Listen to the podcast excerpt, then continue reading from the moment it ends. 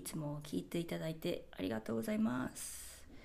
えー今回タイトルにある通り、タトゥーについての話をしていきたいと思うんですが、その話をしようと思ったきっかけのちょっと面白いエピソードっていうのを早速話していきたいと思います。この前ですね、家の近くにある行きつけのスーパーで買い物をしていた時にですね、こう私がパスタコーナーかなんかでこう探していたんですよね何のパスタを買おうかなみたいな感じでこう顔をねキョロキョロさせていたら私のすぐ隣を男性の方が横切ってでパッて視界の中にですね入ってきたのがなんとその男性の首ちょうど耳あたりのその首筋の部分にタトゥーが彫ってあったんですよ。でそれがあまりにもインパクトが強すぎてちょっと笑ってしまったっていう話です。どんなタトゥーだったかというとですねその首元に漢字が一文字ポンと書いてあったんですよ。なんて書いてあったかというと「誇り」って彫ってあったんですね。漢字一文字で「誇り」でここでですねこの日本語の難しい部分があるんですけどこの「誇り」って聞いて大抵の人はプライドとか自分を誇りに思うっていうそっちの方の誇りが高いとかね誇りっていう漢字をきっと首にね入れてるんじゃないかなって想像すると思うんですけどそれがですね誇りがなんとそっちの誇りじゃなくてあの塵とか塵と埃とか埃を掃除するとかのそっちの埃っていう感じがなんと首に彫ってあってで見た瞬間あれこれ待ってこれタトゥータトゥーなんか日本語でなんかプライドとか誇りっていう意味を入れてほしいって頼んだのはいいものの間違った漢字変換がなされてしまってそれで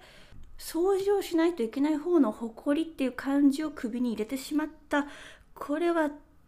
もう大失敗をしてしまったんじゃないかって思ったんですよ。まあ、ただ買い物を終わってその後もちょっと考えてたんですけどいや待てよ逆に考えればそのゴミとかの方の「誇り」っていう漢字を首に入れ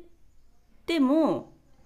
それでも俺はむしろ恥ずかしくないそれ以上にむしろ自分は誇りを持ってるんだ正しい方の漢字の誇りですね。それくらい自分には誇りがあるからあえてのそのゴミとかの方の誇りを首にタトゥー入れたんだっていう意図がもしかして実は裏にあったりするんじゃないかとかね自分で考えてたんですよ。それはさすがにちょっと深読みしすぎなのかなって思うんですけどそう誇り以上に誇りがあるっていうことですね。ちょっと意味意味わかんなくなってきてるんですけど。そのこういうタトゥーの漢字変換ミスっ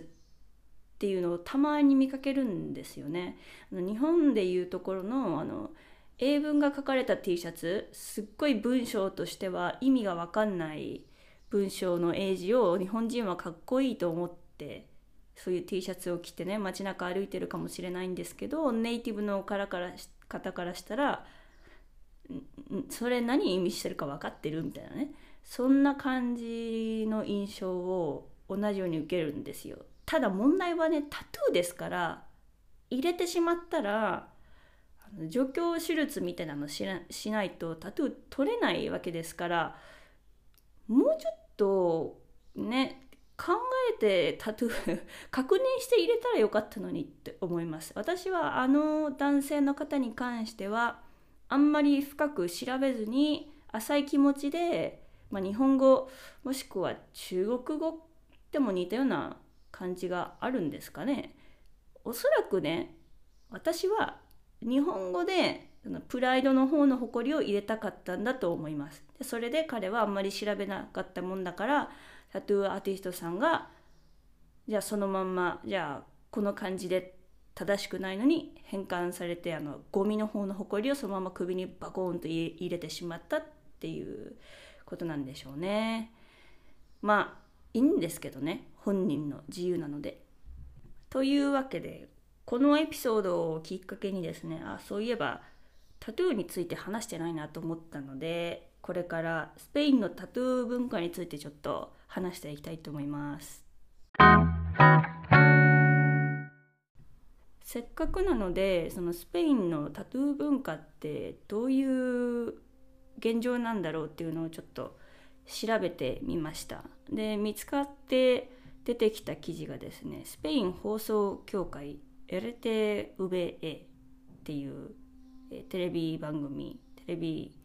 えー、放送局の去年の7月の記事なんですけどそこに書いてあったのがですねなんとこれ見てびっくりしたんですけど世界人口の38%がタトゥーを彫っているっていうことが記事に書かれていて38%ですよ。100人に38人はタトゥー彫ってるってめっちゃ多くないですか？でそれからあと世界ランキングでなんとスペインは6番目にタトゥーが入っている人口比率が多い国らしいです。その記事によるとですね。でこのタトゥーランキングなんですけどデータはですね2018年の調査らしくてで33歳を対象にしてでいろんな世界中の国で33歳の人がどれくらいタトゥーをしているかっていうのを調査したデータなんですけどそれのランキングではスペインが6番目にタトゥーが入っている人が多い国に位置づけされているみたいですね。2022年もう4年経っているので今はどうなのか分かんないんですけど1番からランキングちょっと国ごとに行っていきたいと思います。人口として一番入っているタトゥーが入っているのが多い国は1位イタリア。48%33 歳の48%がタトゥー入れてる。約2人に1人。多いですね。第2位。47%イタリアと1%しか差がありませんがスウェーデン。これ個人的には意外でちょっとびっくりしたんですがスウェーデンが、まあ、イタリアに次いで2番目にタトゥーを彫ってる人が多いということになっているみたいで。で3位アメリカ合衆国 USA46% 1位のイタリアと2%しか差がございませんがアメリカはまだやっぱアメリカ文化って日本人にとっては親しみやすいというか割と情報が届きやすいと思うのでアメリカ人でタトゥーを彫っている人が多いっていう印象はなんとなくこうあるとは思うんですけど1位ではないんですね。3位ですね。イタリアスウェーデンアメリカと。で4位がオーストラリア。43%で同率5位がアルゼンチン43%で6番目に42%でスペインが入ってきます。でそれ以降なんですが7位以降デンマークイギリスブラジルフランスドイツギリシャ南アフリカロシアカナダメキシコトルコっていう風になっています。スペインは6番目ですね。42%、33歳中の42%、100人33歳を集めたら42人はタトゥーをしているっていう、まあ多いですよね。日本だったら絶対考えられないパーセンテージだと思います。でそれとは別にまた同じデータを統計データをもとにした別の記事を見つけたんですがこれも2018年のあのスペインが6位にランキングした時の調査に関する記事なんですけどそこに書いてあったことがですね面白いのがイタリアは確かに世界で一番タトゥーをしている人が多い国なんですけどイタリア人は1個1個タトゥーをしている人が統計的には多かったっていう風な結果が書いてあって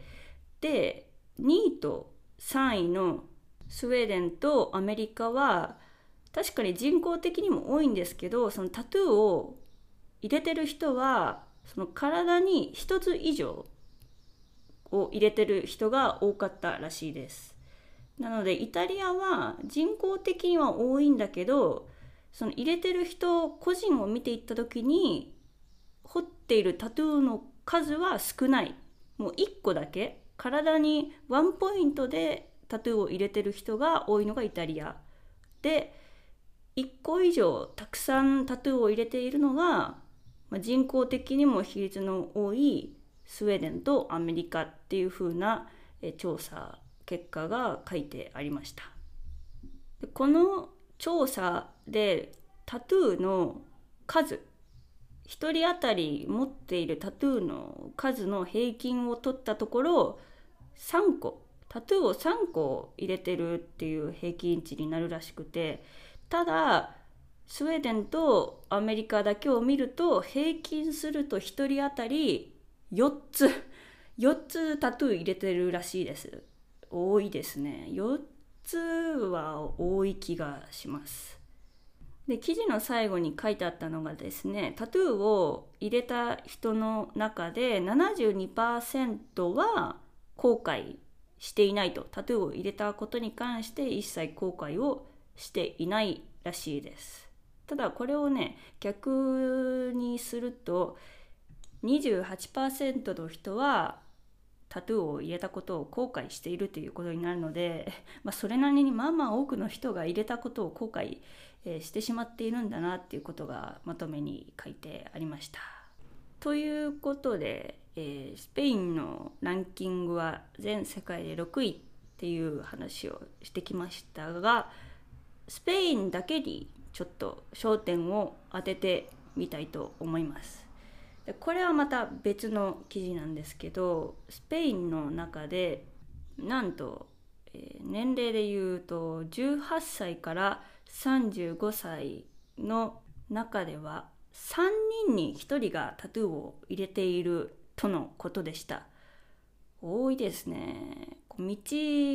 すれ違った人、まあ、18歳から35歳あたりだったら3人すれ違ったらそのうちの1人はタトゥー必ず入ってるみたいなね。そんな多さなんでしょうね。ちなみにこのデータはスペイン皮膚科学会が出してるデータなのである程度信用はできると思うんですがこの統計データとかをなしにしてもやっぱりですねタトゥー入れてる人多いですね。めちゃめちゃ見ますタトゥー。で特に夏場なんかは暑いとみんな露出が増えるのでその分タトゥーがめちゃめちゃ見えるわけですよね。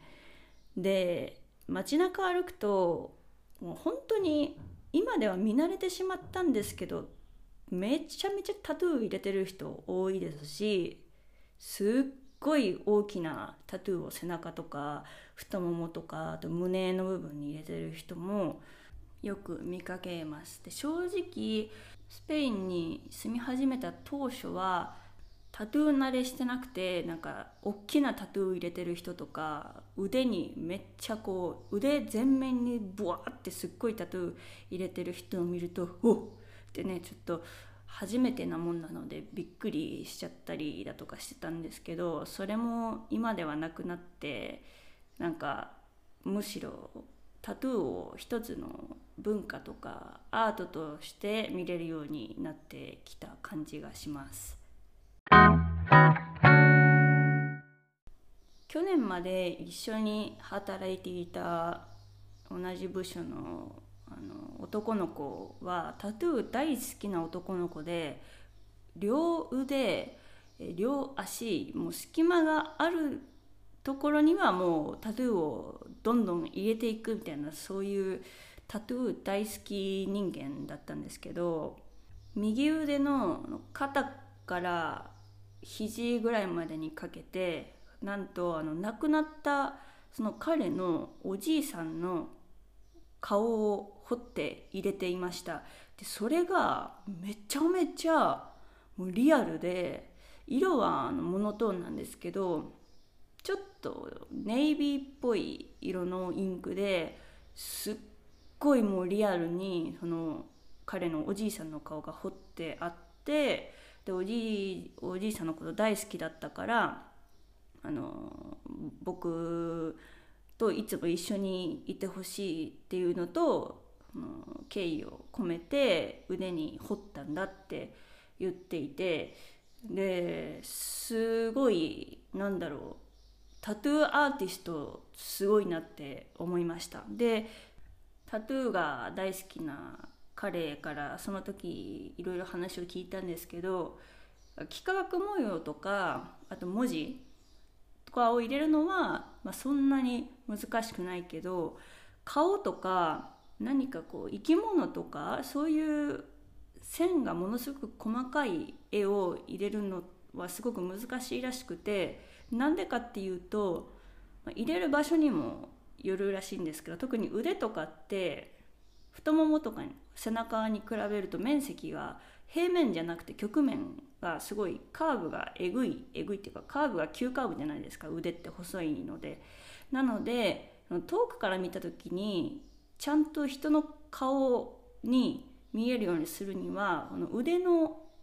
あの曲面を計算して描かないと遠くから見た時にこう顔がすっごい細くなって見えるみたいなことがあるらしくてちゃんとその遠くから見て人の顔って分かるようにあえてこう横長く原画を引き伸ばしてでそれを腕に転写してタトゥーを入れてもらったみたいな話を聞いてああなんか私タトゥー文化なんて全然無知だったのであそういうやっぱり細かいことまで計算して入れてるんだってその時初めて知りましたでこれはまた別のことなんですけどタトゥーを新しく入れたっていう人に何回も会うわけですよ5年ぐらい住んでいると。でタトゥーを入れた初日入れてすぐっていうのは結構多くの人が腕とか足とかにサランラップ巻いてるんですよね。なのでもしスペインに来て、まあ、もしくはヨーロッパに来てですね街中夏場とか腕それから太ももにサランラップを巻いてる人を見かけたらあこの人はタトゥーショップに行ってタトゥーを入れてきたばっかりなんだなっていうふうに思ってもらって大丈夫です。で何をしてるかっていうとやっぱりタトゥーっていうのはその皮膚のあの表面に薄くすごい薄いところにインクを入れてるわけなんですけどその入れるためにはやっぱり針で皮膚に傷を入れてるわけじゃないですか。でそのあの細かい傷からその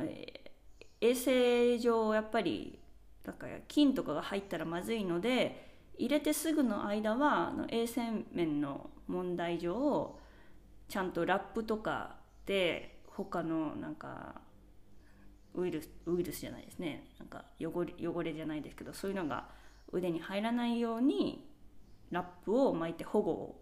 するらしいででそれを、えー、私はですね何回も見ました。友達が見て見てって言ってタトゥー新しく入れたんだって言ってねラップでぐるぐるに巻きにされた腕を見せられたことがあります。